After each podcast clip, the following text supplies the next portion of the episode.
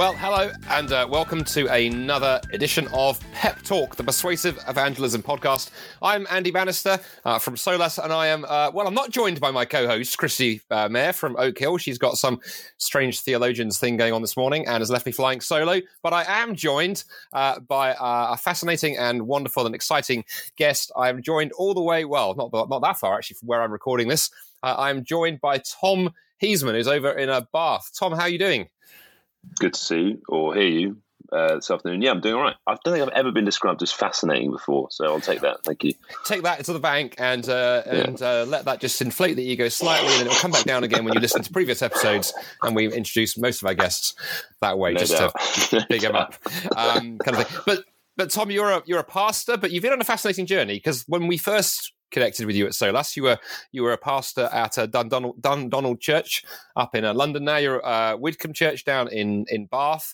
And my immediate thinking is there must be differences, uh, right? I mean, London and, and Bath are not two cities that you often hear mentioned in the in the same sentence. How has it been? How has it been transitioning from the, the massive city to the to the slightly smaller one? Are there similarities? Yeah. Are there differences in terms of what you do? Yeah. Um, differences in terms of my role. I'll say a bit more about that in a moment. Certainly culturally differences as well, coming from London uh, with the pace of life and um, pace of ministry in many respects, and just um, eight million people in a big city and lots going on all the time. And just a certain, London's got its own kind of subculture, um, which if you're from London, you'll you'll know. Um, so coming out of that into certainly kind of West Country, you know, I was preparing myself for a, a change of gear, and it's been something of that. Um, to an extent, although Bath is a city in its own right, and it's a smaller city, obviously, by quite some margin. Um, so, but it still has all of the same kind of city things in terms of a kind of mixed demographic and um, those kind of uh, needs um, within that city, uh, seeking to reach out to it. But just having to learn a, a kind of different flavour of ministry in a slightly different part of the U K, but enjoying it. Mm. And are you finding as you as you learn that different that different that different culture and the demographics being a little bit different, are there kind of lessons that you learnt, particularly in terms of reaching the community, evangelism and outreach? Are there lessons that you learnt in London that you're actually finding actually with a little bit of tweaking actually work perfectly well in, in Bath, even though the, the culture may have some differences? I, I think yeah, at a root level, in terms of trying to um, engage a church family to think carefully and creatively about evangelism, I think those things remain the same at a root level. Um, there are obviously differences at, uh, um, just in terms of how your church is structured. Certainly in London, lots of people still, you know, are living pretty close to the church, and so they, you know, you can really do a work of engaging the local community because everybody lives locally. Whereas where I am now, people are travelling from forty-five minutes out to driving to get into the middle of Bath to come to church. So you're kind of dealing with people who are in living in little hamlets and villages all over the place, and so it's just a slightly different thing when you're thinking about, you know, let's go door knocking, say. Um, actually, it's in a community where lots of people aren't based. So just having to rethink, I guess, what local evangelism looks like when lots of people aren't necessarily living locally. Actually, before we, we press into one of the other two, a couple of the things we really want to talk with you about on this uh, on this episode, let's just press into that one a moment, because I, as you alluded to, I yeah I grew up in London, uh, where everything was quite local because it's so so big. I was in Toronto for for a while, Dundee. Uh, kind of some, I guess Swindon actually in some ways um, is like that. But at Solas, we also do loads of work with smaller churches in towns and medium-sized cities where exactly the situation you describe holds. Um, is there any advice you'd have for sort of pastors who are wrestling with that question of going, you know, a lot of my congregation come from miles around. So, you know, if you do an evening event at the church, you know, are people going to be willing to drive an hour in to that or not? How there's, there's I don't, but I guess at the same time, there's also strengths, right? Because you're influencing quite a wide area. What are some of the strengths and, and weaknesses, pros and cons of having that kind of distributed congregation? How and how have you kind of learned to work within that in terms of outreach? There's a bundle of questions for you. Yeah, I mean, to an extent, I want to say it might be back on in two years and ask me again, because I've, you know, I'm five months in here and I'm, just, I feel like I'm still learning the lie of the land in terms of that respect. I think um, in terms of equipping church family evangelistically, perhaps in a London context, you might be able to run, you know, three consecutive Tuesday evenings or whatever at church where you're doing a bit of training or whatever it might be, or you could run something in-house. For so many people here, where I'm in Bath, because people are traveling far and wide to kind of come here often, um, what we're trying to do is create a um, training platform where Sundays are really the focal point of your you know, your, your training and your church life. So you come to church on Sunday, you gather with the Lord's people, um, and you might have a training session on Sunday for evangelistically, you might have a seminar on something else. So, you know, in terms of demands on people's time, we're saying, look, come on Sunday, give us your Sunday, um, as we think about being equipped for, for these sorts of things. And then the rest of the week, go out into your wherever you might be, um, and do those things. So th- there's an element of that, I guess, with equipping people. Um, but also we really do want to be local. So we're not um, uh, a church that's solely seeking to reach people forty-five minutes away. So we do have a local community. There are thousands of people on our doorstep. So we do want to be intentional about reaching those guys. Um, so, but again, it's using Sundays for that. So it might be, you know, on Sundays after church, we go out and door knock the local community, or Sundays after church, we go and, you know, run a coffee stall when they're doing the Bath half, um, half marathon near where we're near, near where our church is based. So it's just thinking about how, okay, when, when do we have everyone from church here with us, and using that time well. So either for training or for, um, local mission stuff. But again, it's a work in progress, and I'm figuring it out as we go. So ask me again in a few ask months. Ask you again in a, in a couple of years or whatever. But I guess one of the advantages that strikes me immediately in what you described is I know some churches in perhaps bigger contexts where I you know have friends who are ministering. So the challenge there can sometimes be that the Christians spend all of their time in church activities. They are there every night of the week doing doing something, which doesn't leave a lot of margin around the edge of the, the, the sort of field, as it were, for, for engaging non-Christians. Whereas actually the model you describe, right, presumably that gives people that time and that capacity. Are, are you finding ways to then encourage people to be thinking about how they use that in terms of friends and neighbours where they live? I think that's um, what we're working towards, certainly. I mean, you know, I haven't made this stuff up. This is, you know, lots of this stuff's come out of a, my reading of, you know, and working through some of the Nine Marks stuff as well, in terms of their philosophy of ministry, in terms of thinking, okay, well, you know, Sunday's a focal point. Let's get the gathered community there together then. But then six days of the week, you want to release people as much as they can to go into the world and um, be salt and light in their community. So I think that's what we're trying to do. Um, and then equipping people accordingly, and, and recognizing that it's not a kind of one-size-fits-all approach in terms of training, because everyone's in different areas and spheres. So, you know, the person who's trying to reach their neighbor over the fence is going to be different to the person who's chatting to their colleague at work. And so providing kind of more bespoke training according to the situations, um, I think is helpful. And we're, we're working towards that end. Um, but again, you know, you're not wanting to overload everybody, because you could run training for, you know, the next hundred years and there'd still be more to say. Um, so you don't want to fill people's time up to such an extent that they're not actually going out and doing it. Yeah, which perhaps ties into one of those kind of bigger pieces I, I alluded to earlier, Tom, which is the whole question of how do you how do you begin to grow that kind of culture of evangelism of the, that you've alluded to there in a, in a church? I mean, obviously training is great, but if people haven't already caught the the bug and got the buzz that evangelism is something they want to be doing, they need to be doing, they're, they're not going to sign up for the training anyway. So it seems to me the cultural piece is the is the front end.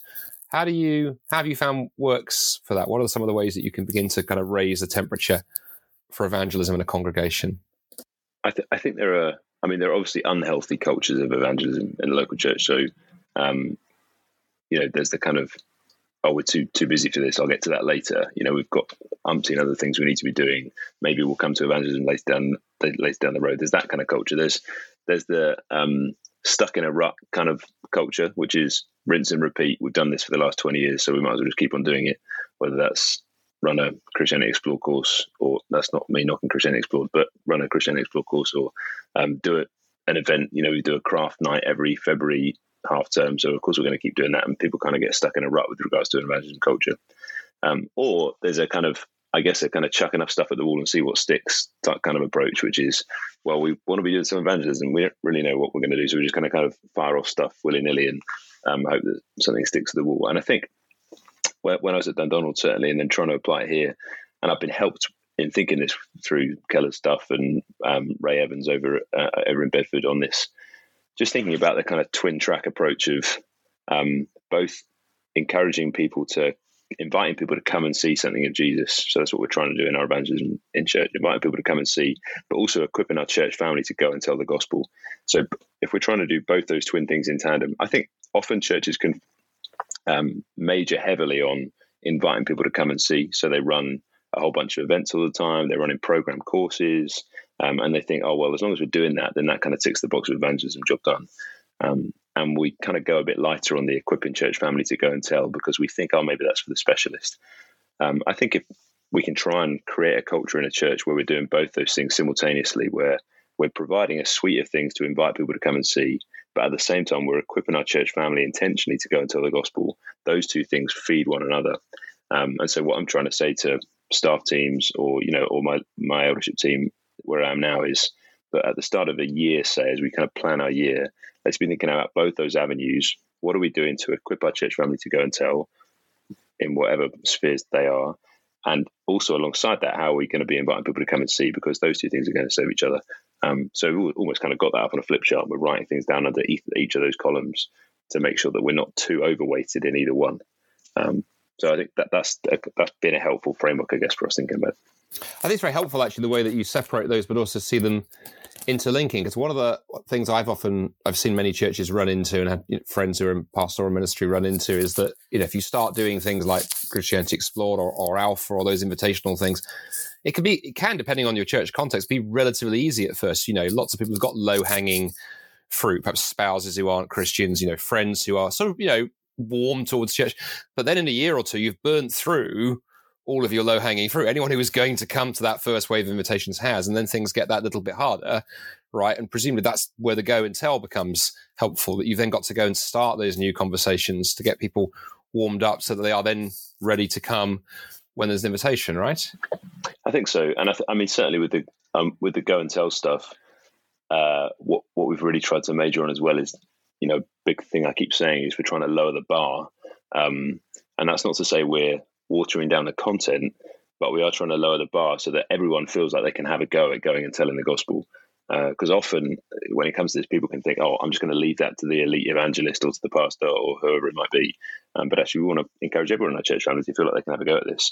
Um, so whether that's, you know, producing really accessible resources that aren't too wordy, that people feel like they can have a crack at it in terms of um, talking about Jesus with somebody, um, or, you know, often lots of the training we're running is kind of pre-evangelism training. So um, actually getting to the point of having a conversation about Jesus. So we're not kind of spending weeks going through how to do two ways to live. We're thinking about, okay, but how do you get to the point of even having that conversation with somebody? Um, so just trying to lower the bar in it um, so that everyone feels like they can have a go. Same with the door knocking. So often with door knocking, um, we might have a specific door knocking team who are kind of going out doing it week in, week out. But also we're trying to encourage the whole church family, perhaps once a term, I'll do a morning. We'll do a kind of invite the community morning. And I say to church family, look, come along, meet me for half an hour at church. I'll give you some invites and I'll give you twenty homes to go on. Here are three top tips. Go and have a, go and have a knock on the door and, and, um, and meet some people. And it's just, we're just trying to, in all these kind of go and tell things that we're doing, we're just trying to lower the bar so that um, everyone in church feels like they can have a go. And that, and that generates a culture of evangelism, a healthy culture, because it's not just evangelism left to the kind of slightly zany individuals who, you know, um, are a bit out there and wildly extrovert. Actually, it's something that everyone can have a go at. I think the other place that's crucial, you know, Tom, I love that, that phrase, lower the bar. As I look back to when I was a young Christian, I was so grateful that I was in, I was in a, you know, sort of church and in a community where there were people who were doing evangelism who'd be very happy to take along young people and stuff. So you mentioned door knocking. Yeah. I can remember doing door knocking. Didn't go quite as well, but, you know, I learned some stuff when I was fifteen, street evangelism, and then ultimately for me, Speaker's Corner, getting dragged up a stepladder at Speaker's Corner when I was way too young. Um, But I think particularly with younger Christians and, and, and youth and stuff, this is vital, because otherwise they don't get onto, I was going to say the conveyor belt, but they don't get onto that sort of process into evangelism becoming natural, right? So I think that's um, I think that's brilliant. But look, you threw another word in there that I, we occasionally come across on PEP Talk, and I know some people are not quite sure what we mean by it. So you mentioned the word pre-evangelism. What what is pre-evangelism? I had someone ask me that the other day. They said, oh, I, I saw someone refer to that. What do we mean when we say pre-evangelism? What is it, and, and, and why is it important? How are you kind of leaning into it, at what you're doing through the church there? I mean, I think um, what it is is the is the work, the conversation and work that is done before being able to share the gospel with somebody. So pre-evangelism isn't the work of sharing the gospel, because that's caught up in the word evangelism, but it's the it's the work that kind of needs to be done before that point sometimes. Um, it's the kind of it's the tilling of the ground before the seed can be planted. Um, recognizing, I guess, that so many people in our culture are about a million miles back from even beginning to think about who Jesus is. And so you, you know, say, t- say something like Christianity Explored, working through Mark's Gospel, often, you know, I found over the last five, six years, people are just not at the point of thinking, I want to read Mark's Gospel, because they've got absolutely no interest. They've got no consideration to think that it might even be important to think about who Jesus is and why he came, what it means that he he died. Um, and so actually just work needs to be done to even get somebody to the point of thinking, actually, maybe this is worth thinking about. Um, so that, that's what we're kind of meaning by pre-evangelism. So thinking about how we listen well to people, how we ask good questions, you know, all that kind of Randy Newman stuff. Um, I think you might have had him on actually. Uh, yeah, we had Randy on here, on here, yeah. That's that sort of stuff I just think really helpful as we um, tee people up to then gospel conversations. It's what I'm, we we um, put together a, a course, in my old job, put together a course called Something Better, which is a kind of four week, um, four sessions on humanity's pursuit of meaning and identity and satisfaction and hope, um, with the chance to discover how Jesus holds out the offer of something better, with precisely that aim in mind, that it was um, to engage people who are coming from point zero, who've never thought about Jesus before, um, but who might just be thinking about some of these big existential questions, with a view that that's really the on-ramp to then getting into a gospel conversation um, from Mark's Gospel or wherever it might be. So it's it's that kind of pre-tilling the groundwork, I guess, which is important. I'm glad you mentioned Something Better, because I think where I, we first sort of came across you, Tom, when we first were chatting, I remember, you know, seeing some of the videos that you put together round round that, and being quite quite impressed at the way you were leaning into those themes. And if they're still on YouTube, we'll put a we'll put a link in the show notes so people can go and watch some of those. I, I was going to ask about about that very issue actually. Is what you mentioned some of them. Are there other are there other topics, other themes that you think really matter right now in culture that we can be we can be plugging into? Because of course, you know, the, the famous place in Scripture everyone goes for this is Acts seventeen, where Paul Paul does his old alters the unknown God business. What, what are some of the other, you mentioned, you know, identity and meaning and stuff. Are there other, as it were, unknown gods in culture right now that we should be thinking creatively about how we use as starting points for conversations? Yeah, I think there's, I mean, there's lots, and the list is in some respects endless, but, um, and again, you know, Keller's really good on this. Glenn Scrivener's recent stuff's really good on this. Um, certainly big themes at the moment, you know, with thinking about things like justice and people's longing for justice, um, people's pursuit of freedom. Uh, what does freedom mean? Um, I did a talk last night, actually, uh, at an evangelist giving on our search for rest in a kind of weary world. So just recognizing that we live in an age of overload, just kind of constant noise from technology and busyness and that sort of thing. And um, what does the search for rest look like within that framework, and, and, and signpost to Jesus within that? Um, Uh, stuff on linked to that stuff on anxiety, I think, is a big thing that we we can kind of speak into uh, as Christians. So just some of these kind of cultural touch points that are underlying narratives that people are um, trying to figure out in their life, but often perhaps don't have the have a kind of full and coherent answer for. Um, trying to show them how actually Jesus makes sense of that in a way that nothing else does. Well, that's r- r- very, very helpful. And um, as you say, we've had yeah, Randy Newman and others who've played around with this for a, a long time. We've had on the the show as well. Well, look, we're almost at the um at the twenty minute uh mark, uh Tom, so I guess one last question I'd like to sort of throw out to you would be, you know, I know sometimes Christians living in today's very kind of secular U K can get a bit disheartened. You know, it, the news looks a bit depressing. You know, it wasn't that long ago the census came out and media was making lots of, you know, hay out of the idea that Christianity is declining. Um, I get the sense, listening to, to, to you talk, what you saw, you saw ministering in London, ministering well, you don't strike me as a as a glass is half empty person. You strike me as someone who's quite positive. And yes, there are challenges. So, are you excited about doing ministry? And if so, what what what really excites you about doing church based ministry? In, well, where you are now, in somewhere like somewhere like Bath, what what gets you gets you fired up to continue yep. doing that? Um, absolutely, you describe my personality well, and also. I mean, in Maine, let me tell you one story perhaps from yesterday, just kind of normal church Sunday in many respects. Um, I was preaching in the morning on Mark ten, one through twelve, just, you know, not that straightforward passage on on uh, divorce and remarriage. And it was a heavy, you know, felt like a heavy sermon um, as, as I was looking out across the room. But I had this remarkable chat with this guy afterwards who'd come um, for the first or second time, not a Christian, not thought about Christian things remotely, had a vague connection with somebody in the church and decided to come, and um, had one of the most engaging evangelism conversations that I've had in about a year with this guy off the back of this sermon on divorce and remarriage. And, you know, we'll hopefully meet up later this week for, for a drink to kind of chat next steps and, and what next. And I and I just I think I left that thinking, particularly given that in the evening we had we then had this kind of big evangelistic event. I left, I got home last night, late last night, thinking, man, the most powerful evangelistic conversation I've had today was not off the back of this evangelistic event we ran in the evening, but it was off the back of some guy coming to a sermon on divorce and remarriage, which if I was going to pick an evangelistic talk, that would be about right down in the bottom one percent of, of passages to go to. Um, and I think it re- it reminded me that for all the kind of go and tell, come and see stuff, the principal aim in everything is I just want to get people to church on a Sunday. Like I, I want to get people into the into the room on a Sunday to see the gathered community, to see the plausibility of people meeting together who actually believe this stuff, um, who are singing, who have joy in the Lord, um, and also to hear the word preached, because actually that's what that's where the power is, right? It's as the Spirit works through the, the proclaimed word of God. Even if that's on a passage like Mark ten, one through twelve, that's when we're going to see lives changed.